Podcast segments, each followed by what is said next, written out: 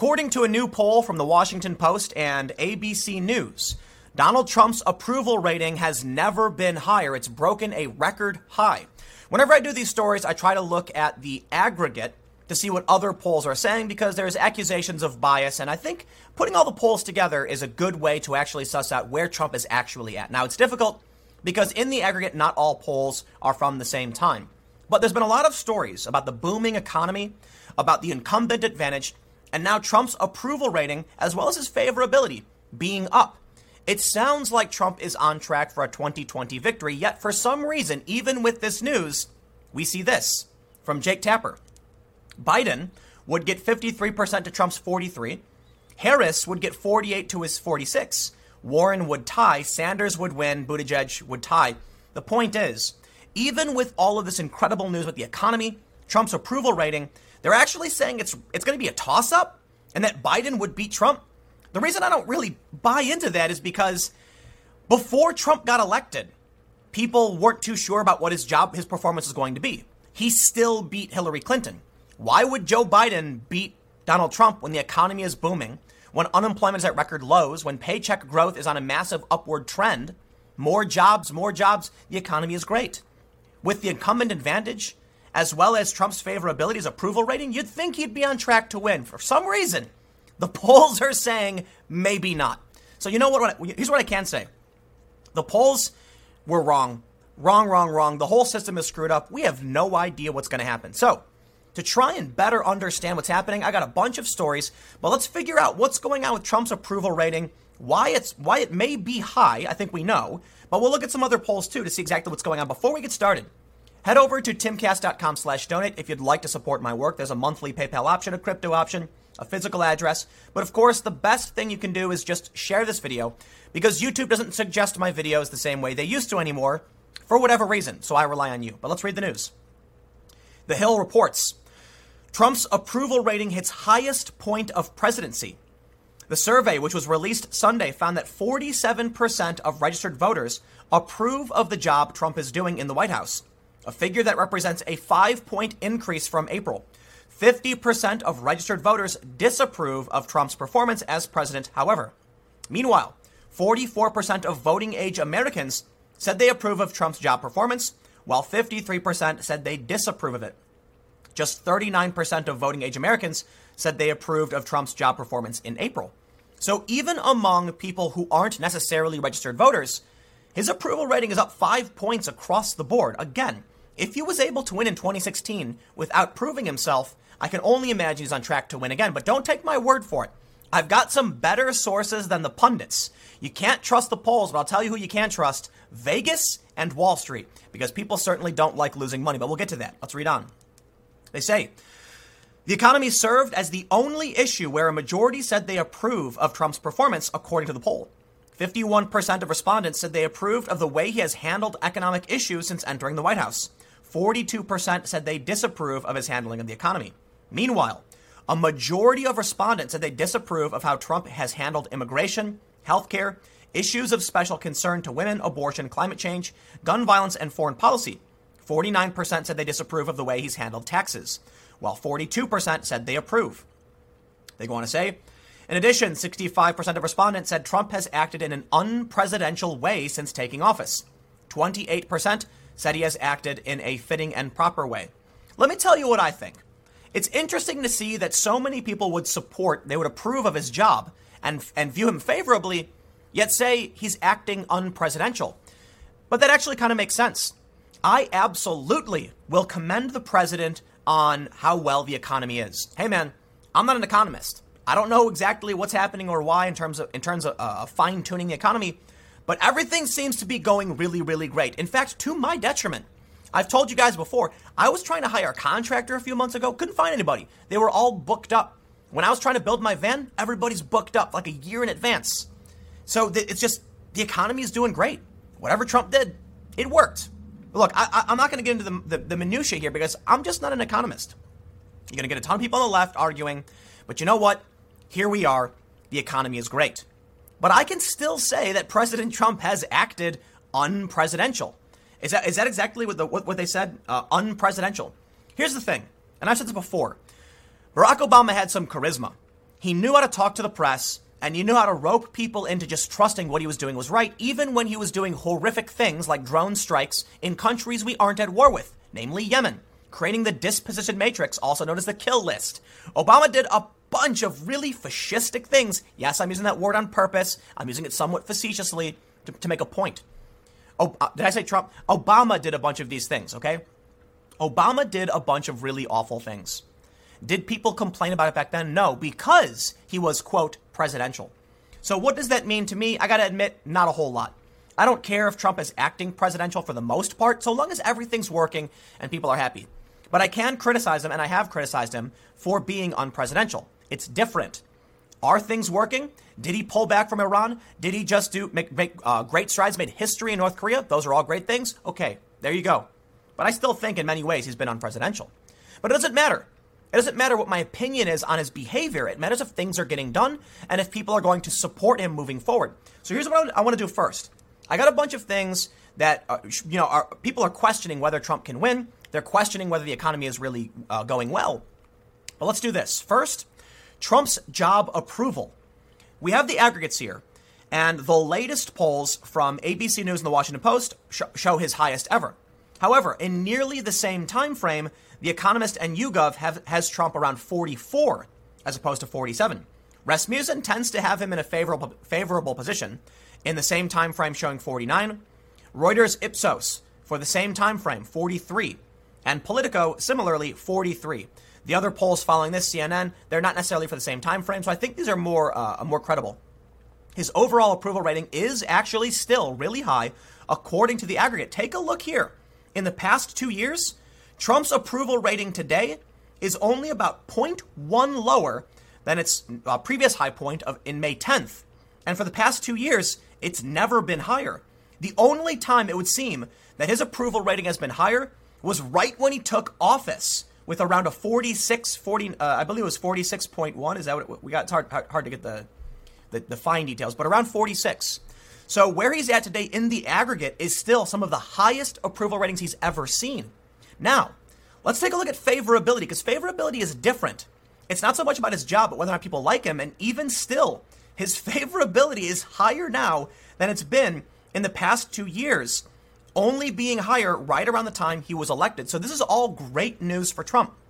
Which brings me in to the next question I have. What I highlighted in the beginning. If Trump's favorability and approval rating are higher than they've been in 2 years, then why is it that they believe Trump is on track to lose to Biden or that, that it's a toss up between the other lesser known politicians like Buttigieg? I get it, they're popular a bit, but this is what they're saying. So, so hypothetical matchups among registered voters in the same poll. So this, this is the point. That poll I showed you from uh, uh, the Washington Post ABC News poll, showing his approval rating as high as it has been in two years, or to them, as high as they've ever seen it, still says that Biden would beat him. To me, I can't really understand that. So, look, I'll say this on this point. The polls were wrong in 2016 a lot of the polls were wrong in the midterms. That was a weird. I, I, predicted the Republicans would sweep. I was wrong. They did really well, but then all of a sudden there was this weird tide where Democrats started popping up and winning. And hey, I was wrong. So you know what I'm going to say at this point? We have no idea what to expect. The polls are all over the place.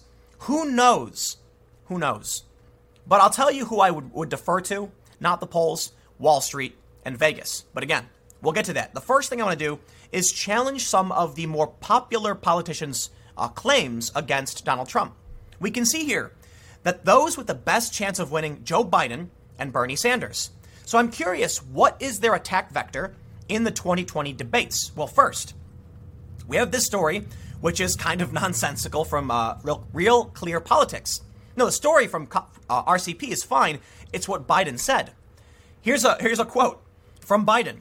Russian election interference would not have happened on my watch and Barack's watch. I'm I'm so confused by this. This is the this is what Biden's trying to use up against Trump. That Russian interference wouldn't have happened on his or, or Barack's watch, but it literally did.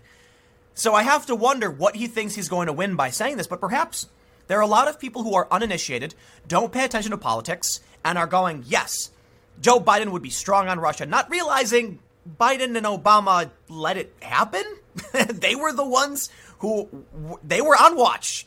They say former Vice President, Democratic presidential candidate Joe Biden sits down with Chris's uh, uh, with CNN's Chris Cuomo to discuss his position and what he'd look for in a running mate if he were to secure his party's nomination. He goes on to speak about you know Russia. So that's that, that's that. Look, there's a lot of other things that we can talk about Biden, but I think this is one of the more recent stories that I found interesting. But Bernie Sanders has, in my opinion, the more egregious offense in his campaigning. What we have heard from the Democrats in the debates, from Bernie Sanders, is that the economy is great, but only for the wealthiest Americans. That's actually fake news.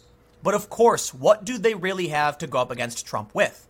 Now, listen, I was a big fan of Bernie Sanders in 2016. I am not so much a fan of his anymore, and I am continually less a fan of his as time goes on over statements like this. I can be critical of some of the things that Gabbard and Yang have said, but for the most part, they come off as very, very principled, charismatic, with good ideas that I think are important. Tulsi being anti war, Yang being forward thinking on domestic policy like nuclear power, the, the VAT tax on major corporations. I think there's great conversations to be had. I don't think they'll win. I think Trump will win, but I do like them.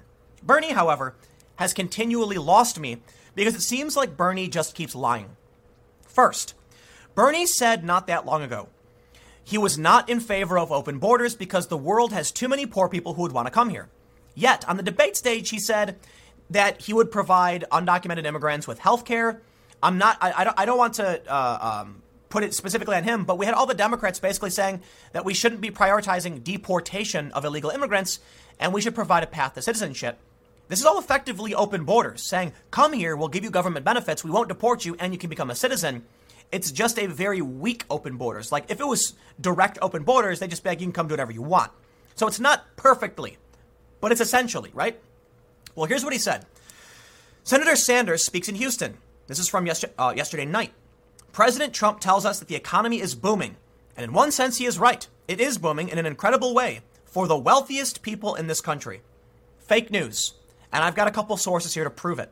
First, unemployment is at record lows. Here's how it's calculated. The story from CNBC says the unemployment rate is at a record low, like a 50 year low, like a 50 year 3.6% low. The figure calculated by the U.S. Census Bureau and released by the Bureau of Labor Statistics at the beginning of every month is commonly used to gauge the health of the U.S. economy. If it's low, investors and consumers tend to grow more confident, leaving people more willing to spend money. Conversely, people tend to guard their cash if it starts to rise. Some people think the government tracks every employed and unemployed worker in the country to calculate the unemployment rate. That's wrong. Others think it's based on the number of people receiving unemployment insurance. Also incorrect. It's a much more complicated process that involves finding the answers the old fashioned way knocking on doors and making phone calls. Save yourself the guessing and check out our video, yada yada. I'm not going to play the video. The point is, by, by the standard metric in which we calculate unemployment, it is down across the board. That means people who weren't working before are working today. It's not perfect. There are some arguments to be made, such as sometimes people who just give up on trying to find a job are considered, you know, uh, they're not considered in, in the employment rate. But I think this is as best we can do. Whatever your argument is, unemployment is way down, record lows, 50 year record low. Bernie, how is that catering to the top wealthiest in this country? How does that cater to the 1%? These are people who were previously not working, now able to work, contribute to the economy, make a living, and survive. But many people then say, oh, sure, they're working. Ocasio Cortez made the silly claim that they're working two jobs. I believe this was parroted by Kamala Harris. I'm not sure. No, that is not how it works. Working two jobs is not how they calculate unemployment. You're wrong. So many people would argue that unemployment is down fine, but wages are stagnant, right? Not necessarily. Now, there is an argument for sure because people are going to push back on each other, but I got to say, looking at the facts, it does seem like wages are going up. Now, sure, the wealthiest may be benefiting the most, but it doesn't mean things are bad. Things are good. We can't ignore it. So let's let's let's pull this up. From June 28th, are are wages rising or flat? They say to hear politicians tell it, wages are rising at the fastest rate in a decade. Are the same as they were 45 years ago and are at a 60 year low. And all three claims could be correct depending on what measure is used to justify it. Parsing the political claims on wages is an exercise in fun with stats.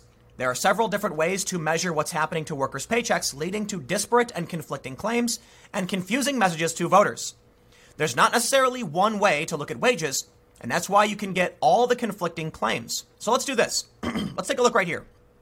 Since 95, wages have been steadily increasing, and they're much higher today than they were in the past. Now, in the 70s, things were really, really great.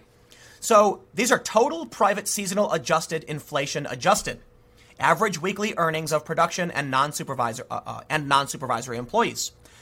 On the surface, it looks like wages are going up. Regardless of whether or not we want we want to argue if the wages are going up faster for one group or the other, it doesn't mean poor people are hurting. And therein lies the true argument. By all means, look at the stats and argue that they're not good enough or they're good. Let's see what their conclusion is in the long run, and then I'll make the point.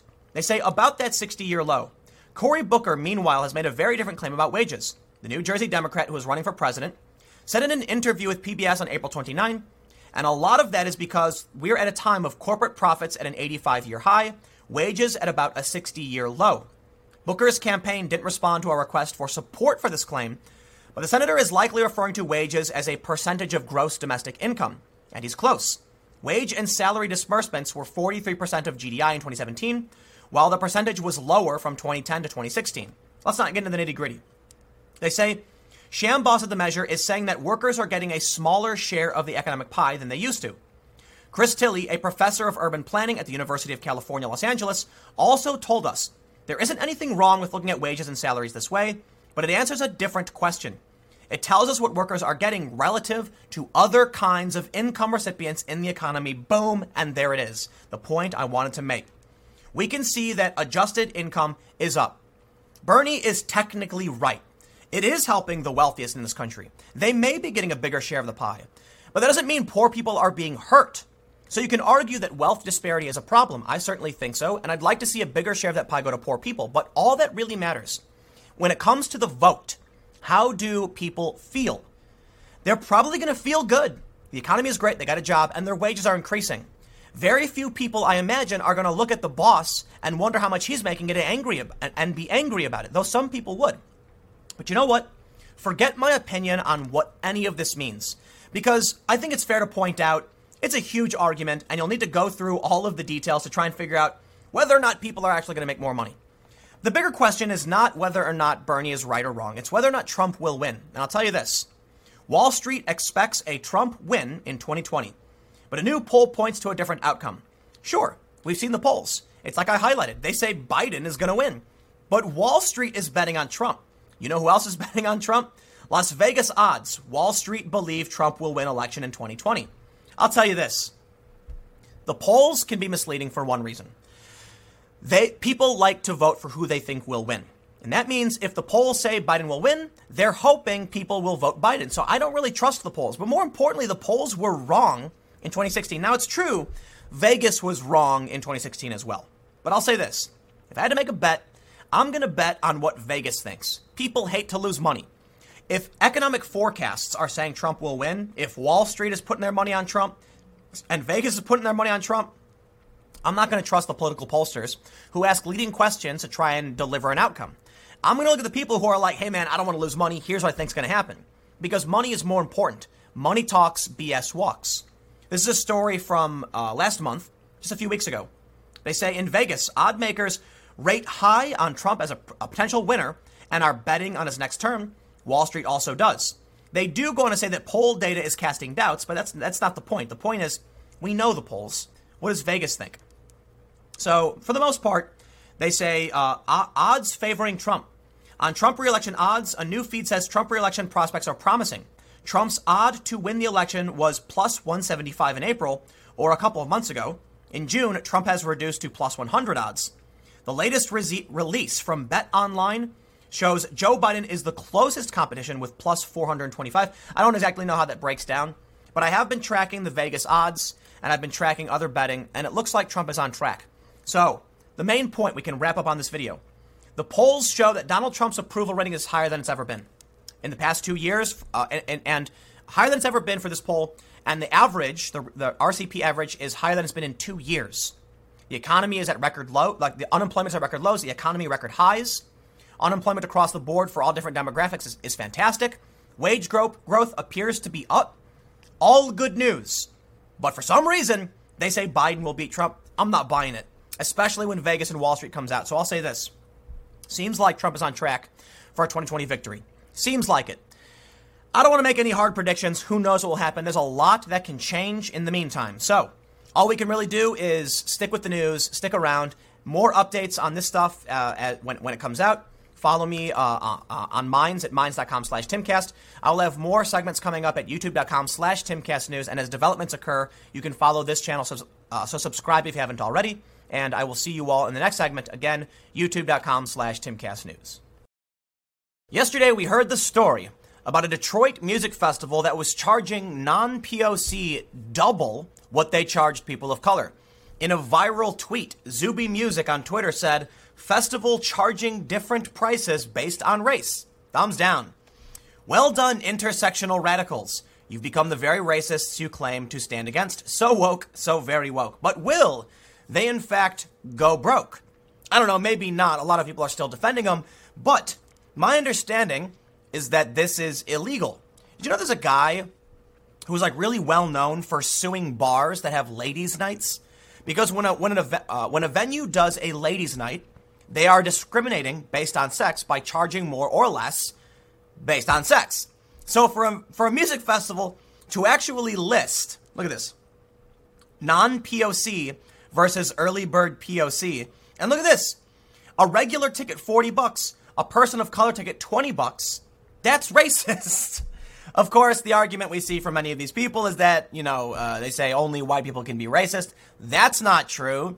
And then, I, you know, what's really funny is because uh, I'm sure many of you guys who, who watch my videos, listen to my content, know that I am mixed race. But fortunately, fortunately, I don't qualify because I have been in circumstances where I've been told in no uncertain terms, no, I'm not a person of color. And what's really, really weird is that Candace Owens recently tweeted that Colin Kaepernick was white and so was Shaun King. Newsweek ran a story saying she falsely called them white. They are white. I'm not saying they're only white, but yes, they're literally both part white. How is that fake? It's, just, it's, it's such absurdity that if you're on the side of the intersectional feminists, the radical left, you can claim you're not white if you're mostly white, but if you disagree with them, all of a sudden you're just white. Yes, thank you, thank you. Let's see what Zuby had to say. And there is a big update, however. As per the title of this video, Tiny Jag pulls out of Afro Future Fest after learning white people would be charged a different price to attend. I give you an applause. I am now a huge fan of Tiny Jag. I actually pulled up some of her music. Not actually a big fan. I'm just being, I'm kidding. But I am a fan of her politics. And she actually does have one song I think is pretty good. Not a lot of attention for her music, but you know what? I really appreciate people standing up on principle and standing up for equality. So uh, let's go back to Zuby. He said would love to have uh, would love would have loved to be at the meeting where they discussed this. This is the kind of BS that happens when people think diversity just means different skin tones, rather than ways of thinking and opinions. No remotely grounded sane person would have approved this idea. He says this is legitimately offensive to everybody. Well, some people are defending it. Truly, uh, truly terrible business decision. And yes, uh, illegal. He says this is what the future holds if people don't call out this crap. It's especially pervasive in arts and entertainment. People applaud it and say it's progression. No, it's not. It's, it's like, dude, you want to go back in time segregation? That's not progress. That's regress. Period. He said, I've been ring- ringing alarm bells about this, uh, ringing alarm bells for a while. Best thing to do would be to just boycott festivals, events, universities with racist and sexist practices. I mean, actually racist and sexist. This is egregious. Let them get woke and go broke. Stuff like this angers me. It's a huge step backwards. Zuby says, I'm an independent artist. While you're here, please check out my music and merch. So, you know, it's spot on, Zuby, for calling this out. So, yes, check out Zuby's music and merch. Um, but, but here's, what I, here's, what, here's what I want to do. There's this one tweet where somebody responded to like Zuby's tweet went viral. It got like 11,000 retweets so far. This person right here says that pricing was obviously based on the fact due to historical targeted financial damage to black people in particular. They might not be able to afford the same ticket price while a white person can. So lowering the price makes it possible for them to afford it. And as Zuby, uh, Zuby aptly points out, white people can be poor too. And not all non white people are poor, far from it. It's insulting, racist, ridiculous, and discriminatory. If they wanted to make it more affordable, they could lower the price for everyone. Right, spot on. Why can't we have a discussion about class? What if they said, you know, if you make less than a certain amount, we have like a poverty rate? That would certainly help all those who are, you know, uh, uh, of lower income, right? He says, uh, I really wish I didn't need to explain this. It's so obvious, it's not complicated. But let's take a look over at what happened with Tiny Jag, who pulled out of the festival after she learned uh, white people will be charged a different price to attend. I believe that, yeah, so this is, I believe this is the same event. And interestingly, Zuby's tweet went viral. He posted it on the 6th of July. This story is from the 4th of July. So spot on for maybe that's how he found out about it. So let's check the story out. Uh, I believe it's I believe it's the same same event, right? Afro Future, yeah, Afro Future Fest in Detroit. Jillian Graham, aka Detroit-based rapper Tiny Jag, pulled out of a local music festival this week because she disagreed with its pay model, in which people of color would pay less for tickets than white festival goers. Graham said she only found out about Afro Future Fest's pay model when a, a white friend reached out to her and sent her a screenshot via Instagram that outlined the pay difference. The early bird POC, I mean, not even the early bird, the tickets, period, are double if you're white. So what makes you white? Would Shaun King have to pay double? Would I have to pay double? We're both biracial. Whether or not you agree with Shaun King's story, I'm saying the point is if someone is still mostly white, do they get to claim you know, to be a person of color for the, for you know this event? She says, "quote I was immediately enraged just because I am biracial." Graham tells Metro Times. I have family members that would have, under those circumstances, been subjected to something that I would not ever want them to be in, especially not because of anything that I, I have going on. Graham says after the festival confirmed the price structure, she immediately withdrew from the event and requested that she, re- she be removed from any promotional materials. She says because she had publicly supported the festival without knowing about the discrepancy between the ticket prices, that she had public she had to publicly withdraw her support as well. She did so by taking to Twitter. She indicated feeling very triggered and discussed how the pay model would have affected her family personally, specifically her grandmother. A lot of the songs that I perform are from my first project called Polly. That is my grandmother's name, Graham says. How do you want me to come to a performance and perform these songs off a mixtape that is titled after this white woman that you would have charged double to get in here? Like, it's just outrageous from so many different angles. Seriously. Man, Tiny Jag, big fan now. I love, uh, principle wise, I, will check out your music. A couple, couple good songs. Not, uh, I'm, I'm just not a big rap person as it is. I'm not going to pretend to be. But I got to say, I, I hope Tiny Jag gets a bunch of publicity off this because she really deserves it. And what she expresses here with her, you know, with her grandmother being white and not appreciating it, uh, I feel I that resonates with me, right? One of the big issues I take with the intersectional racism we see from the left is that it puts mixed race people in a really weird position where they're both simultaneously privileged and unprivileged, and you don't know when or how. Notice, I shaved recently when I'm shaven, people assume. Well, actually, I, I can't tell you what people assume I am because I don't. I, it's, it's all different. But typically, if I shave and I don't wear glasses, people will say like you're white. When I don't shave, I have the very obvious like a bit of Asian facial hairstyle. Then all of a sudden, I'm Puerto Rican. Don't ask me why. That's just what people think I am. During Occupy Wall Street, it's it, I'll tell you this. It's it's usually people who uh, are black will assume I'm white, and people who are white will assume I'm Latino of some sort. So I don't. I, it's it's a confusing position to be in. It's frustrating and it's anger inducing, especially when it's like you want to act like the the racism that my family experienced was bad. Fine. But then you're going to act like my dad somehow has a hand in all of this. Like, nah, that's not okay. You know, like my dad, my my dad, a member of my family, experienced the same thing my family did, and it's crazy to me that they would look basing ticket price based on race you're telling white people who agree with you too they have to pay a penalty. How does that make sense? It reminds me of uh, uh, the episode of Game of Thrones where uh, Daenerys. I don't, I don't, If you're not familiar, just I'll explain it to you. So, so, so Daenerys finds the city and they have slavery. So she executes the nobles. And then one guy comes up and says, But my dad was fighting against slavery and you killed him because she didn't care. That's what happens when you say, an arbitrary, you know, like skin color determines whether you're a good, good person or a bad person. And this is why we believe in individual liberties. Because it turns out there actually are a lot of good people who aren't racist who would actually help you dismantle these, you know, these issues and the problems you face. But you look at them as a racist and say, I don't like you because of your skin color. Okay, that's a problem. Let's read on. They go on to say that it's uh, it comes at a time with reparations. I don't care about the reparations conversation. Graham says that while she is definitely for the goal of putting equity back into the black community, she doesn't agree with the method being used to do so. It's non progressive and it's not solution focused in my eyes. It seems almost like it has spite. And unfortunately, with spite comes hate. And that's just not, not obviously going to be a good direction for us to go if we're looking for positive change. Graham says it was difficult to pull out of the festival because she appreciates the support of her fans. It's not fun to withdraw out of shows, especially at home, especially in your hometown, and especially when your supporters have been so good to you. It's not it's it's also not fun to do that to my fellow black women. Like that sucks too.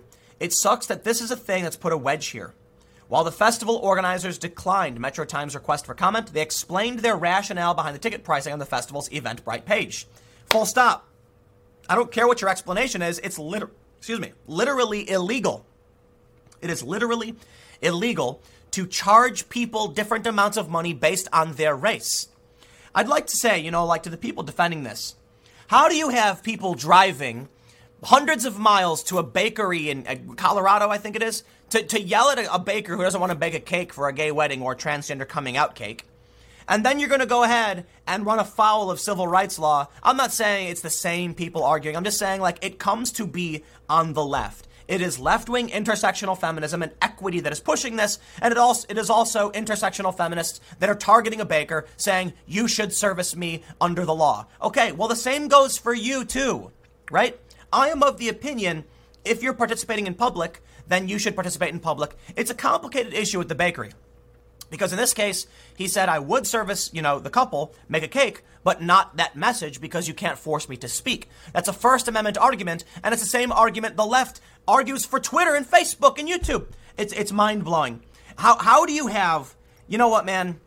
You have the left it's I'm, I'm doing air quotes because it's like a, a, subsection. It's like a large group of left wing individuals who say a private business can do what they want. Then they complain the bakery should have to bake a cake. They're both First Amendment arguments. The baker is saying you can't force me to put a message on a cake, and Twitter saying you can't force us to host this conversation. Pick one. Pick pick one. I am of the opinion. That I lean towards. I'm not an absolutist. But I, I, lean towards, you know, look, make the cake. You may you might not appreciate the message, but I wouldn't consider it to be your speech for making the cake. And if Twitter, Twitter should also allow people to, you know, to post their messages. There is a big difference here in that the bakery is small. It's like one dude. And you could probably just go find a different baker and stop, you know, getting in his face. Twitter is a monopoly on what it is. You know, we, we, we need to change that. But these big tech companies control way too much power. So it's not the same thing. It's not. But here's what they said.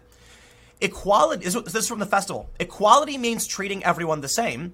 Equity is ensuring everyone has what they need to be successful. Oh my god, dude. First of all, it's ensuring. But we don't we don't we don't need to, to, to go after their grammar or their vocabulary here. But they basically say our ticket structure was built well, they literally say to ensure that the most marginalized communities, people of color, are provided with an equitable chance at enjoying events in their own community, Black Detroit. Affording joy and pleasure is unfortunately still a privilege in our society. No, okay, full stop, dude. Look, man, I got I, I have I have friends of all different races, of all different class. Okay, I have friends who are uh, white and poor, white and rich, Asian and poor, Asian and rich. Like, dude, your race doesn't determine whether or not you can make money in today's society. I certainly agree with the notion that in the past there was there was racism and systemic, uh, you know, institutionalized uh, racism that made it harder for historic wealth to pass down generation to generation. That's a whole other conversation we can have. As of today, there are quite a few people of varying ethnicities that aren't white that are extremely wealthy. In fact, I mean, look at Oprah. So, so here's the problem I have with race-based, you know, like the race-based, you know, pricing. You're gonna tell me that Will Smith's kids and Oprah's kids deserve cheaper tickets? Nah, that's a joke. Okay. There are people who are, you know, there are people of color who have been very successful for several generations, and they're wealthy. And they're wealthier than Latinos, and they're wealthier than whites. But there, there are, you know, I, on average, I believe per capita, white people have, um, it's something like 10 or fifteen thousand dollars more per year than the black than black people, and there's a lot of reasons for that. I'm not going to get into all that. My numbers are probably off. The point is, it, it's illegal, and it doesn't actually solve the problem of class. When you all you're really doing is putting poor white people up against poor black people, and then telling them the white people have it better. That's not going to solve the problem of class. That's not going to deal with the fact that that's not going to deal with exploitation and oppression. And you know what, man?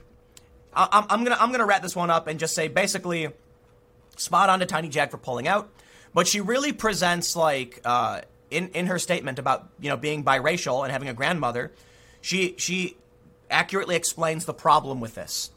How do you rectify your beliefs with mixed race people? You don't, which puts me in this awkward position, right? I am never going to agree with these people because they're racists. They are identitarians. What they are doing is illegal. And I will tell you this, as I've stated time and time again, you want to talk about why I'm concerned about this? Point to the alt right individual, the white identitarian in government and media. Maybe you can name a couple, one or two. They like to claim Trump is. No, Trump is not an overt white. That's ridiculous. Okay, the actual alt right white identitarian types are not in government. They're not in media. They're struggling. They struggle with their message. The left wing identitarians are all over Congress. They're all over the media. They're running these events. And that's a serious problem for our country. So, you know what? I'll leave it there. Stick around. Next video will be at 1 p.m. on this channel, and I will see you all there. It could simply be the looming threat of lawsuits, or it could be that the attack on Andy Ngo was just outside the Overton window. If you're not familiar with the Overton window, it's basically you've got the political compass, and then you've got a smaller box within it that moves around, and that, that window, Overton's window, is what is considered to be socially acceptable. It can be moved. It has been moved very far left. Now, you will find many people on the left claiming it's moved to the far right. It's actually not true. Absolutely not true. You've got kids today that are getting hormone therapy You've got mainstream pride flags. The Overton window has moved to the left. You've got Bernie Sanders, who claims to be a socialist. He's kind of not. But you've actually got Democrats moving to the far left. That's where the Overton window has gone. Something interesting happened. The attack on Andy Ngo, it wasn't. I, I didn't want. I don't want to say it's just too far to the left that triggered all these people, because at first people defended or excused it, which says to me it was just a little bit outside. If, you know, if it was a more egregious attack, if Andy Ngo was more severely injured, it would have fallen outside the Overton window. But because it was a beatdown, you had journalists from the New York Times, from Kotaku, and other big mainstream publications saying, well, Andy Ngo isn't a journalist. Stop calling him that. And we saw many people on the left excuse or defend the attack. But something interesting has happened. It may be due to the potential lawsuit, or the public is not willing to accept a gay child of immigrants being brutally beaten in the street. Here we have a story from the New York Post by John Levine. Biden condemns violent Antifa assault on conservative journalist Andy Ngo. What's interesting about this, and the, and the title speaks for itself, there's a statement issued by, by Biden, is we'll jump over to the actual tweet from John, and he said, Reps for Harris, Sanders, Gillibrand, and Booker all ignored repeated inquiries from me on the subject. It's interesting. Biden was willing to condemn it. Why? Well, because Biden is, uh, he's Obama era politician. I think Biden is stuck between a rock and a hard place where he wants to win the nomination, but he's not a far left socialist type identitarian. So he kind of has to pander to them. But unfortunately, it won't be enough. The woke left will ensure that a woke leftist wins the Democratic primary and then uh, soundly loses to Donald Trump in 2020. We'll see, though. I, I don't want to make hard predictions. Everybody tried predicting what was going to happen in 2016. They lost. Now, outside of what we saw with Joe Biden, apparently now John Levine is saying the Human Rights Campaign has issued a statement. For those that aren't familiar uh, with what happened, Charlotte Clymer is uh, communications for the Human Rights Campaign, who said it was actually, I'll, I'll pull up the tweet from John Levine. Charlotte Clymer said that Andy Ngo intentionally provokes people on the left to drive his content. That is a statement of fact. Andy Ngo doesn't do this. Being attacked today on video taken by an actual journalist is the greatest thing that could ever happen to his career. You know it. I know it. He knows, he knows it. We all know it. Going on to say violence is completely wrong and I find it sad and weak to allow a sniveling weasel like Andy Ngo to get under one's skin like this. But I'm also not going to pretend that this wasn't no, uh, uh, Ngo's goal from the start. I mean, let's cut the S here. This is what they do. But so, so I believe the statement from the Human Rights Campaign probably has to do with the looming lawsuit for which uh, uh, they will, you know, they, they will be a target of. Charlotte Clymer said Andy Ngo does this. Okay, congratulations. You made a statement of fact. Well, here's what's interesting. HRC has now condemned it, and Charlotte Clymer issued an apology in multiple tweets. Check this out. Statement on the attack against Andy Ngo. The Human Rights Campaign issued the following statement on the horrific attack against Andy Ngo in Portland, Oregon over the weekend. Quote, We condemn violence in the strongest possible terms, and the perpetrators of this attack must be held accountable. Furthermore, if there is any evidence that this crime falls under the state or federal hate crimes laws, this should be thoroughly investigated by the FBI and prosecuted to the maximum extent. Clymer went on to issue a four tweet sincere apology, saying, I want to clarify comments I made earlier this weekend about the assault on Andy Ngo. Although I stated that violence is completely wrong and would never claim it was deserved, I failed to unequivocally condemn what took place and make clear that no person deserves what happened to him. The only fact necessary to be recognized is that he was attacked by thugs because of his political views.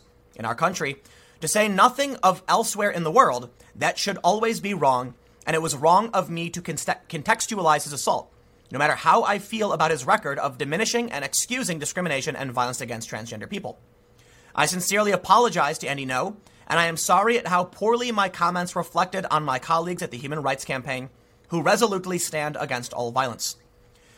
Clymer did not correct the record on stating that Andy Ngo does a thing intentionally.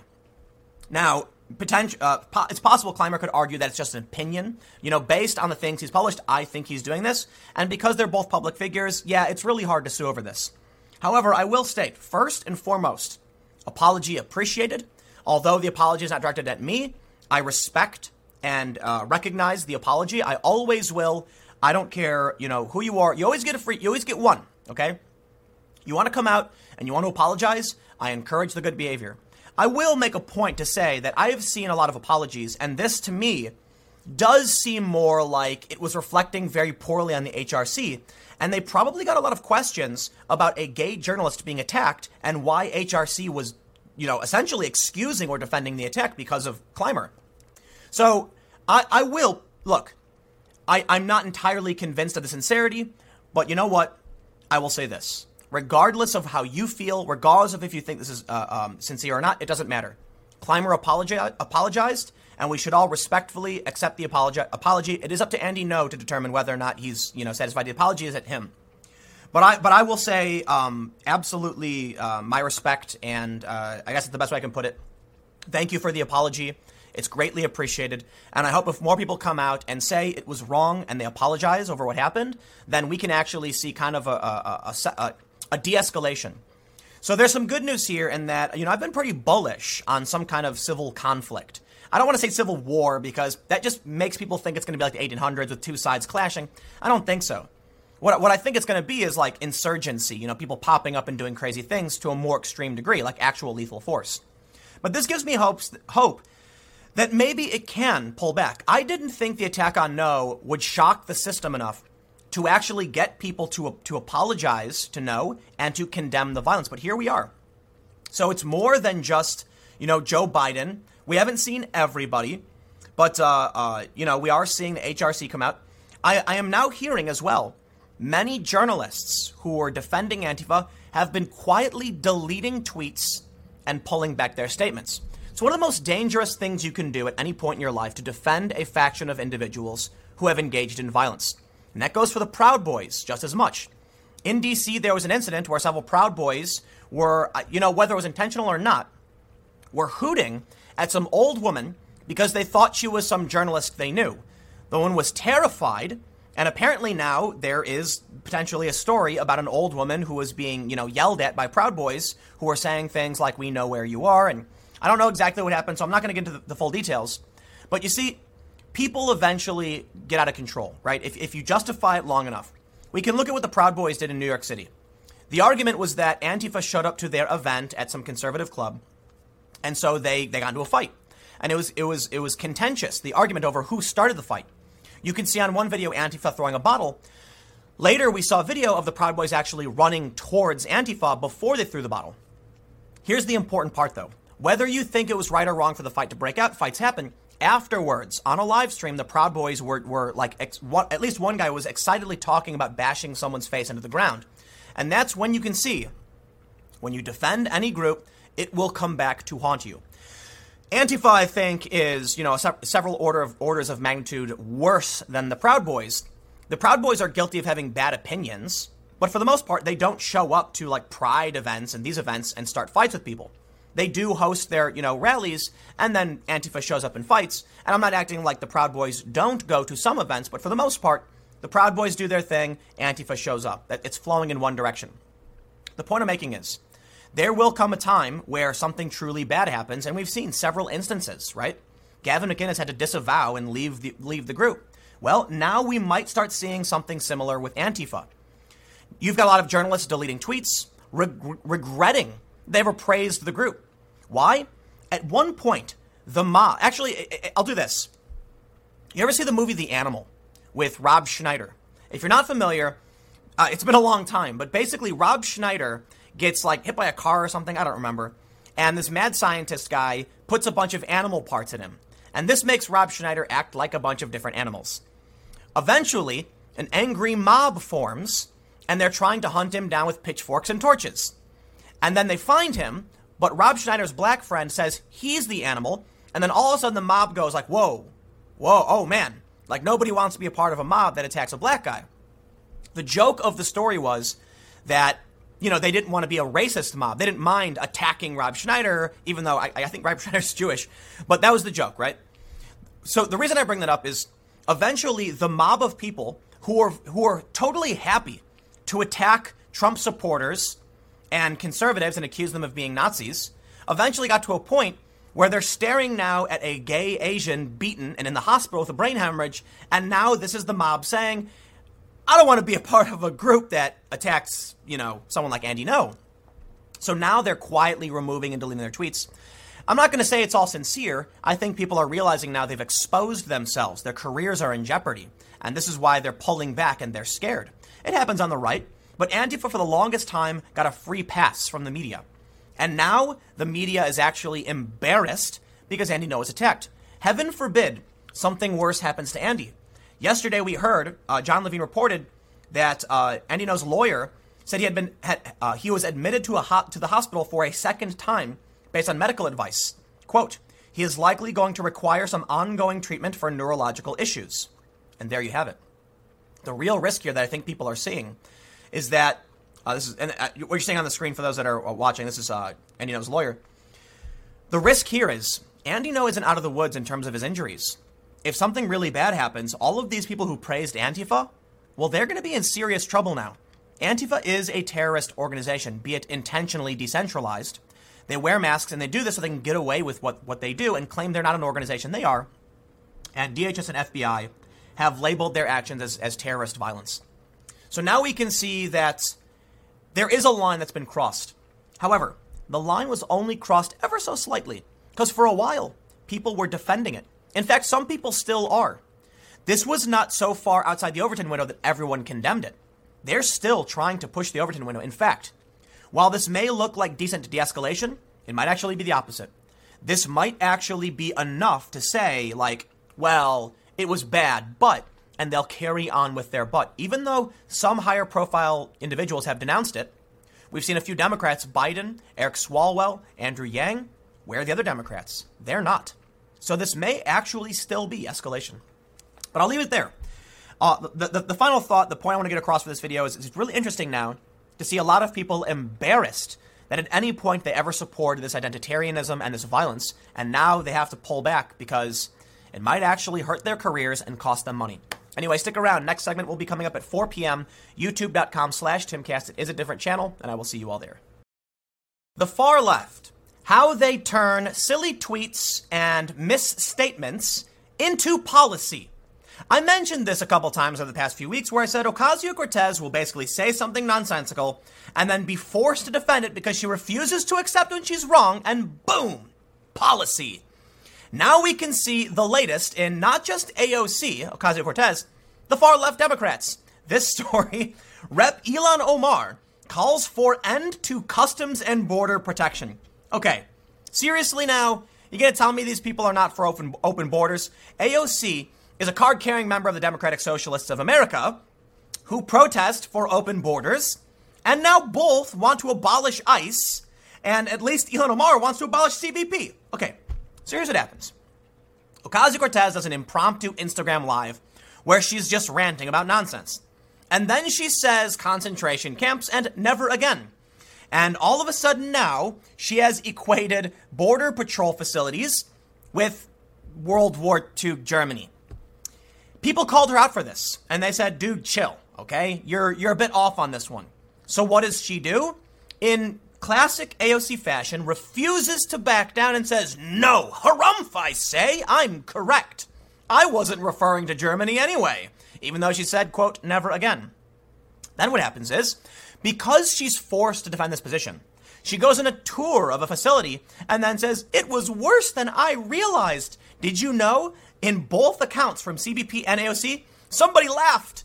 She seriously complained that one of the CBP agents laughed about something they saw on their computer. It was probably a meme. Who knows? She said, That was so disrespectful, him laughing. Okay, stop being paranoid, dude. So then she goes on to rail on CBP as a rogue agency. Now we can see where she does a silly, stupid Instagram comment, and it is effectively turned into a call to abolish customs and border protection. I kid you not. These people have lost the plot. Do you want to know what CBP does? Because I got uh, I got a nice little story here from January 31st of this year. Border protection agents make largest fentanyl bust in U.S. history. Yes, that's fentanyl, an extremely dangerous uh, opioid, I believe. It's very, very strong and a small amount will kill you. And we have a serious problem with heroin and other opioids and, you know, actual prescription medication. And there's, there's an epidemic. So, you know what?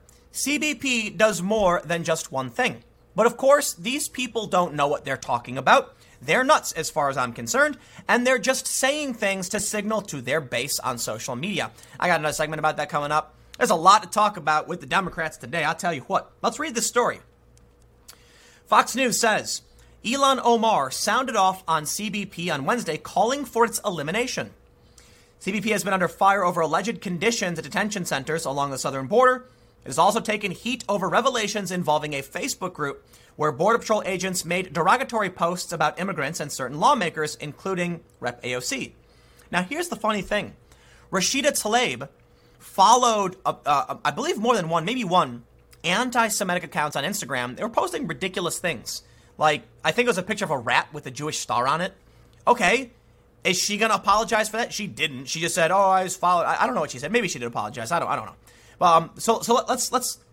Anyway, the point I'm trying to make is, are we going to throw out the whole company, the whole uh, or the whole organization, Customs and Border Protection, simply because a few thousand people, some c- civilians, some federal agents, were in a a group posting a few memes that were offensive?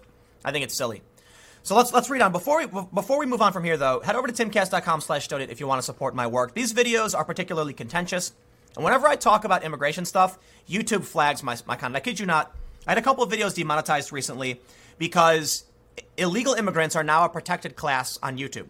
I am in no way saying anything disparaging about illegal immigrants. Okay, I think they're people who are looking for a better life. They have my utmost respect. However, CBP also has my respect, and there's a legal process to these things, so I will criticize enforcement and politicians. But I kid you not, YouTube has ruled that two of my videos should be demonetized for simply saying we should be enforcing uh, uh, uh, border laws that we have on the books, and that we have these laws for a reason.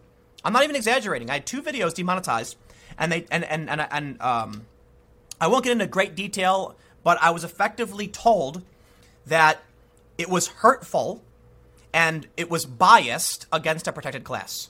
I didn't say anything positive or negative about the illegal immigrants themselves. I was talking about the law. Sorry. So here's the thing.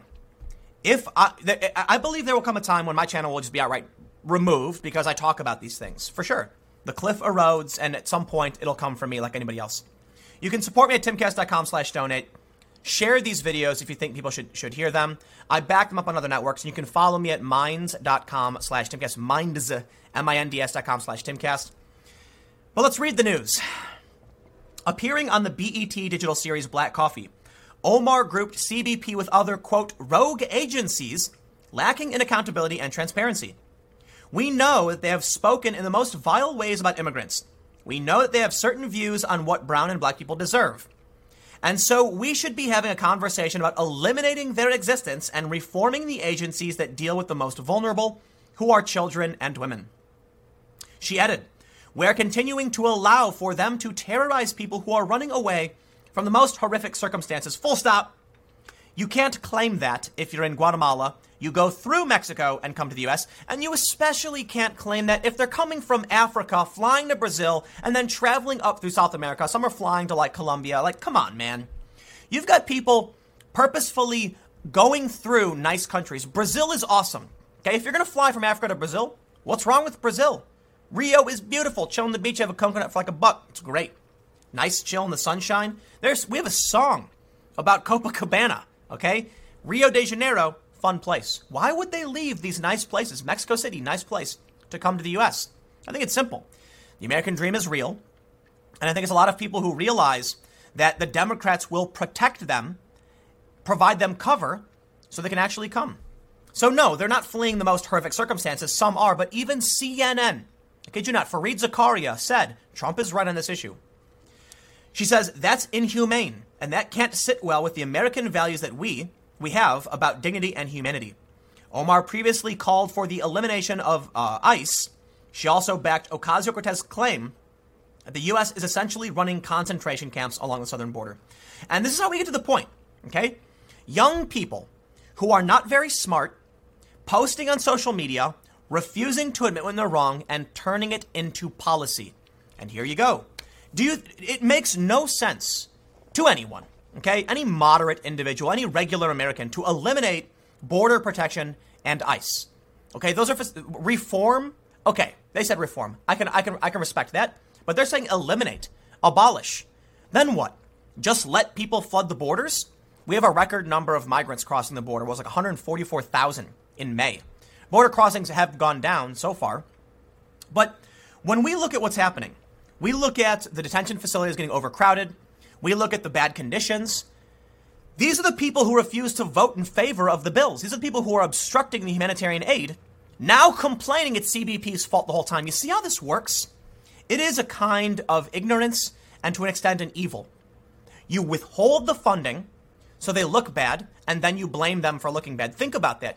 Imagine you had somebody, you know, like uh, living near. Uh, uh we'll, put it, we'll put it this way Someone works for your company, you don't pay them enough. They're like, I need a raise. Well, nope, I'm not going to give you one because you don't deserve it. Then their clothes start getting all ratty, and you go, oh, your clothes are all ratty. You can't work here anymore. We're going to eliminate your position because you look terrible. It's effectively what they're doing. Okay, CBP asked for money. Trump asked for money. The Wall Street Journal, the New York Times, they said, hey, how about the Democrats step up and give them the money for this crisis? And what did they say? They said no. And I'll tell you what's really crazy. Even after the Democrats finally agreed to step up and provide this money, what do we get? They not only obstruct, but now they're literally calling for the elimination of CBP. So let me show you this, okay? We can talk about how their grandstanding is nonsensical. They act like CBP is one thing doing one thing. No. Customs and Border Protection has a, a word in front of its name. The first word, customs. They deal with drug busts. They deal with human trafficking. They're not specific, like, they, they don't only deal with migrants trying to cross the border. They're stopping bad people and criminals, okay? So when you look at what Omar is claiming, she says we should eliminate them. Why? Because one aspect of their job isn't up to snuff because you refuse to give them money? What about all the other good things they've done? I got, I got to imagine if, if you're a CBP agent, you're probably pretty angry by now because they, they take only the worst aspects of the job don't give you the resources you need, blame you for it, and then ignore the really good things you've done that have, were major historical news. Largest bust in U.S. history by CBP agents. That's drugs off our streets. That's good news. That's an agency doing their job properly. I'll tell you what, it's simple. Vote to provide the money they need, and we won't be where we are. But you can look at what they do nonsense statements, withholding of funds, and then using both of those things to justify the elimination of an entire sector of Homeland Security, which will result in one thing tacit open borders, right? Because what, what, what do you have if you have no border protection and you have no immigration enforcement? You have open borders. In fact, it's worse than that. You have a weird permanent underclass who can come to this country and only work under the table illegally because they're not citizens. And that will allow the uppity, wealthy, you know, liberal elites in big cities to sip their tea, write articles about Brad Pitt's junk while working for, you know, BuzzFeed or whatever that pays them a, a decent amount of money to do nothing. Meanwhile, these people who come across the border will be mopping up the trash on the floor as you throw your trash around. Your permanent underclass. Congratulations. That's what we're going to get if they allow this. I'm not. I'll, I'll leave it there. Stick around. More segments to come because the next segments basically have more to do with this. So I will see you in a few minutes. Mayor Buttigieg says that the Democrats should move farther to the left if they want to beat Trump. Yes, because the already nonsensical identitarian rhetoric from the fringe far left isn't enough, apparently. They don't realize they're less than 8% of the population. I'm not exaggerating. Now, a lot of people have laughed and mocked this, saying, haha, silly Buttigieg, if you go far left, you will never beat Trump. But what you need to understand is their strategy isn't to capture moderates. They're basically saying, you know what, we've lost the center, go far left. They're hoping to activate people who don't normally vote. Trump did that. It helped Trump win. That's their strategy now. So don't under don't underestimate them. However, I still think they'll lose because as I explained in my video the other day, here's what will happen. For as they move far left, they will lose a moderate and gain a progressive. However, progressives will probably already vote for Democrat or they won't vote. The moderate, who is not going to vote Democrat anymore, will probably vote Trump. Some won't, but I believe you're more, when the Democrats lose a moderate, Trump gains a moderate, and the Democrat is gaining one and losing one, and Trump is straight gaining one. It's a net gain for the Republicans. But there's more to the story. So let's see why Buttigieg thinks this is, this is so. And I've also got this story about more racial identitarianism from the Democrats because apparently that, they think that'll work. It won't. Before we get started, head over to timcast.com slash donate if you'd like to support my work. There are multiple ways you can give cryptocurrency, physical address, monthly donations through PayPal. But of course, just share the video if you like it. And now let's get back to the news. From the Daily Caller, Buttigieg says Democrats must swing further left to beat Trump in 2020. Mayor and Democratic presidential candidate Pete Buttigieg said Friday that Democrats need to veer left of center in 2020 if they want to beat Trump. He is deservedly unpopular, but he could win again, Buttigieg said of Trump at a campaign rally in Sioux City, Iowa. I think he wins again if we look like we're offering more of the same. I think the way he wins again is if we look like defenders of a system that hasn't worked. I'll tell you how he wins when you look like you're pushing stuff, when you're pushing policy that makes Americans feel like strangers in their own country. Now, some of you may say, that's what he's saying, more of the same. No. I'm talking about how the Democratic debates, they were speaking Spanish, okay, speaking Spanish. Most Americans don't speak Spanish, some do. So I, was like, okay, fine, whatever, it's pandering. Promising health care to illegal immigrants, saying they didn't want to deport them, and they would even decriminalize illegal immigration. And then Beto O'Rourke campaigned in Mexico, and Cory Booker actually uh, accompanied illegal immigrants entering this country. I kid you not. That is how you lose. That, look, there, there's there's a such thing as offering more of the same, and it's like uh, let's put it this way: let's say every day for dinner, your significant other makes you a nice piping hot bowl of spaghetti, and you sit there and you go, God, more of the same, more of the same. I don't want more of the same. So they go, I got it, and they serve you up a piping hot bowl of dog crap. Now all of a sudden you're like, dude, it's not the same. It's a lot worse. I'm not gonna, it's not food. You can't even eat that. It's not food. And the reason I use an example like dog crap instead of something like, I don't know, asparagus is because, well, some people might like asparagus. That would, that would, that, that metaphor would imply the Democrats are actually helping Americans in some way that's different. Imagine if the Democrats came out and said, we want universal health care, universal college, but only for Americans. Oh, okay. That's something an American could vote for.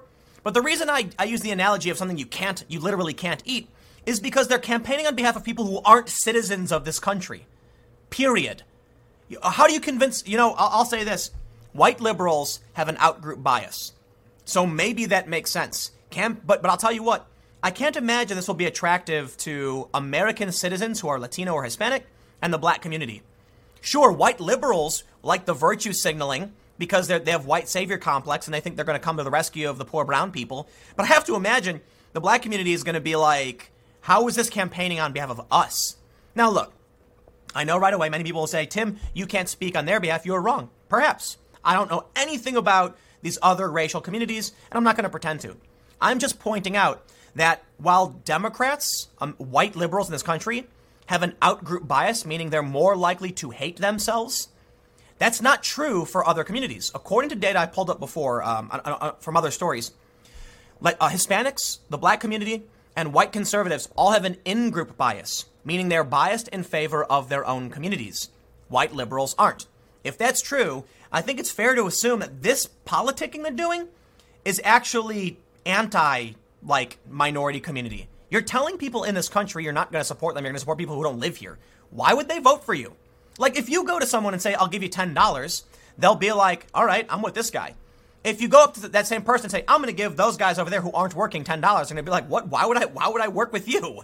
You're giving money to other people. Let's read on. Quote, and what that means is, surprisingly, the riskiest thing we could we could do is try so hard to play it safe that we continue to walk down an establishment path that as Americans believe that we're not speaking to them. You're, you're literally not speaking to Americans. They're, you're literally campaigning for people in. in you're, you, okay. Beto O'Rourke literally went to Mexico. Cory Booker literally brought non Americans into this country. Democrats are actually trying to stop the citizen question from this, for the census. And the complaints are that it would stop this, the rep- political representation of non citizens. You think Americans believe you're not speaking to them if you, if you continue on the path? Okay, hold on. Buttigieg says if we continue to walk down an establishment path that as Americans believe we're not speaking to them, what do you think you're doing right now by going far left? The New York Times ran an op ed saying, You make Americans feel like strangers in their own country. You're quite literally not speaking to them. What don't you understand? The story goes on to say the large Democratic field showed off an array of far left positions in the first Democratic primary debates in Miami last week. A majority of the candidates expressed support for decriminalizing border crossings providing taxpayer funded health care to illegal immigrants, unlimited access to abortion, and drastic economic changes for the sake of preventing climate change. Buttigieg prefaced his remark by, by noting that Trump supporters are not an exotic species. No, they're Americans who felt like Hillary Clinton wasn't speaking to them because she started pushing identitarianism. And so did Bernie Sanders when he said, if you're white, you don't know what it's like to be poor in this country or live in a ghetto. That's insane. It's completely insane. So now we can see that Buttigieg and the Democrats, well, they're likely going to deliver on their promises. Look at this story from the New York Times. Kamala Harris and Elizabeth Warren introduce racial equity plans. You know what equity means? Equity means racism. I'm not exaggerating. I'm not, I'm not being hyperbolic. There was a story the other day. Um, I did a video about it where a festival in Detroit was charging white people double to attend. And they said it's because they want to bring about equity. They said equality is when you treat everyone the same. Okay, but equity is when you make sure everything's fair. Sure, well, that's all noble and good, but how do you quantify someone's wealth based on skin? Color? Like, how do you determine the value of an individual or what their personal wealth is based on their skin color? It makes no sense. So here we can see they're buying into a racist policy that assumes you're either poor or rich because of the color of your skin, which is not true. While we can see historical trends, we can absolutely talk about systemic, institutional, historical racism. You cannot today determine the wealth of an individual based on the color of their skin. I kid you not, shoes tell you more about a person than the color of their skin. In fact, I will tell you this I think you're more likely to find like uh, um, black or brown people with better shoes than white people. And that's probably because they care more about like, uh, um, well, actually, I should say it's an urban culture thing. Like having nice shoes, pants, and dressing up, and you go to middle America and people are going to wear like a t-shirt and jeans. I could be wrong about that. And I'm not saying it's a racial thing. It's more like a cultural thing with, with, with, with cities. The point I'm trying to make, and probably doing it poorly, is when you look at a person, it doesn't matter what their skin color is. Their race will tell you very little. You don't know where they're from. Their accent might tell you more. Their shoes will tell you more. Their jacket will tell you more. If you're going to make assumptions about someone based on their race, you're wrong. Look at Kamala Harris. What assumptions could you make about her based on her race? Literally nothing. You don't know where she's from. You don't know where she grew up. You don't know what music she's into. But look at her clothing. She looks well off. She is. Pretty sure she's a millionaire like the rest of them. But it's insane to me that you have people who are now pushing overt racism. Let me say this How is this even legal? The government doesn't allow discrimination based on race. So, how could they actually push racist plans? I wonder. I don't, I don't want to read through this. You know, uh, Kamala Harris, for one, is trying to launch a, a $100 billion home ownership program to reduce the disparity between, you know, black and white. Um, I'm, I'm curious about how like affirmative action can even be up, upheld, considering we have civil rights law in this country. But there you have it, Buttigieg. You get your wish. You're not speaking to Americans anymore. But I will say at least this: at least the racial equity stuff speaks to Americans. I might think it's racist and wrong, but at least it's actually speaking to Americans who are American citizens and pay taxes and not to people who are not part of this country, which I can't understand. So I'll tell you this a lot of what we saw on the Democratic debate stage played right into Trump's hands. More, more support for non citizens that makes Americans feel like strangers in their own country. So I'll leave it there. I got one more segment coming up in a few minutes, and I will see you shortly. Nancy Pelosi has slammed the far left Democrats because they refused to vote on the border bill that would have granted humanitarian aid to these kids and these migrants. Fire, Ocasio-Cortez fires back at Nancy Pelosi, and thus we can see what I've described as the three political parties. You have the Republicans, you have the centrist or moderate or corporate Democrats, and then you have the fringe far left nonsense that won't even back the Democrats themselves because they're clearly not in alignment with each other. Period. Sure, you've got some Republican defectors um, Amash, whatever, leaving the leaving the Republican Party. That's all PR nonsense. I don't trust that guy for a second. But now we have the ongoing battle, the internal civil war of the Democrats. Interestingly, the far left Twitterati are saying this is evidence that you know Nancy Pelosi is too old, doesn't understand the new generation, and is on her way out. However, I think it's evidence that the younger generation is in a Twitter bubble and they don't realize that even young Americans are interested in a good economy and actually providing money to alleviate the problems on the border. So let's read what's happening over the Daily Mail. Before we get started, head over to timcast.com slash donate if you'd like to support my work. You can donate through PayPal, crypto, or physical address, but of course, share the video if you like it because YouTube doesn't share my videos. They don't suggest them anymore. So I rely on you to suggest them to your friends by sharing the by, by sharing it. From the Daily Mail, Alexandria Ocasio-Cortez fires back at Nancy Pelosi after the speaker blasted freshman members of Congress for voting against the $4.6 billion border spending bill. They say AOC, the firebrand rep from New York, hit back at House leadership, claiming the way to achieve meaningful change is reaching out to public followings. Quote, I find it strange when members act as though social media isn't important. Ocasio Cortez tweeted after Nancy Pelosi. The House Speaker dismissed the Twitter followings of some freshman representatives. They set millions of dollars on fire to run TV ads so people can see their message. AOC wrote in, a, in uh, wrote on Twitter, describing how out of touch some senior members are in their alternative, expensive forms of reaching out to the public. I haven't dialed for dollars once this year, and I have more time to do my actual job. Yet we'd rather campaign like it's 08. She continued. I got to stop here. I have a complaint. I've, I've, I'm, I'm upset by the fact that the people who support AOC don't live in her district. Sure, she has 4 million followers or whatever. She's making a lot of money. But how many of those people are from her district? Isn't it kind of messed up that you can you can announce you're going to run for office in Texas and California millionaires will send money to support you? You're supposed to represent your district, but they're being financed by people who don't actually live in their district. Here's a proposal. How about if you're going to run for office, you can only solicit donations from people who actually live in your district? Ocasio Cortez was propped up by the Young Turks in California. That's why she wins. And that is unfair to the people who live in her district who actually want representation and aren't getting it. Now, of course, there are people in her district who like her. I'm not saying that's not that, that there aren't. I'm saying we have a serious problem with external meddling. How do you stop the Young Turks from from supporting someone? Well, you can't really do it, right? You can't really do it. So I don't know how you solve this problem, but I will say what we're seeing now with the far left Democrats is national resources being poured in to get people in a district to elect those who normally, who, who otherwise would not have been supported. It is complicated because at, at the end of the day, her district had to support her, had to vote for her. But I'll tell you this she won through an exploit. I've said it time and time again. AOC did not win a general election. She won a primary because most people didn't vote in the primary. When it came to the actual actual general, she only won because she's in a district that's so heavily blue, they're going to vote for her no matter what.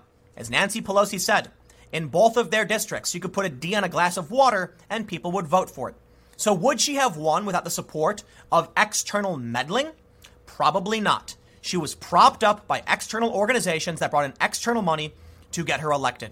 And I gotta say, it's kind of scary. Think about it. Extremely wealthy liberals or conservatives could flood a district with money to guarantee their person wins, even if they don't live there. Look, if I live somewhere, I want to know that my rep represents me. But what if they're taking money from external sources? How is that not election interference? You're not allowed to do it with foreign governments. But when it comes to a local election, like a district representation, you're allowed to take money from California? Does not make sense. But let's read on. So they go on to say during an interview with the New York Times, Pelosi criticized AOC and her freshman colleagues for voting against the humanitarian aid bill, which uh, the bill which would have provided three billion dollars in humanitarian aid. The version of the bill that ended up passing through the House was the Republican version, after the Democrat version was rejected in the Senate. Pelosi's comments about the freshman rep came during a New York Times interview published on Saturday, after Ocasio Cortez, Ilhan Omar, Rashida Tlaib, and there's a lot of typos in this story, and Ayanna Pressley all voted against the bill. Although the House Speaker was initially opposed to the Republican bill, she came around to supporting it after several, several reports of horrific living conditions at migrant holding facilities. All these people have their public whatever and their Twitter world, Pelosi told the Times, but they didn't have any following. They're four people, and that's how many votes they got. That's true. Doesn't matter who she is or what she believes. In Congress, you get your one vote, no matter how many followers on Twitter you have. Ocasio Cortez pushed back, claiming the public whatever is a manifestation of public support for a movement or cause. That public whatever is called public sentiment. Ocasio Cortez tweeted hours after Pelosi's comments were published. And wielding the power to shift it is how we actually achieve meaningful change in this country. I was talking to some young progressive individuals who, while defending a lot of progressive ideology, said AOC is nuts and they don't know what's wrong with her. That was what they told me. Okay, it's an anecdote. I'm not acting like it's an indicative of some greater trend. But I was talking to young people who were very, you know, like they were like defending trans rights and the trans debate. Very, they're very much on the left. Now, I wouldn't call them SJW types because they were reasonable. But when, when I when I started talking about AOC, they were like, "Oh, don't don't get started on her. Like, what's wrong with her?" And I'm like, "I don't know. You can be a progressive and still think she's nuts because she kind of is." Well, let's let's read on.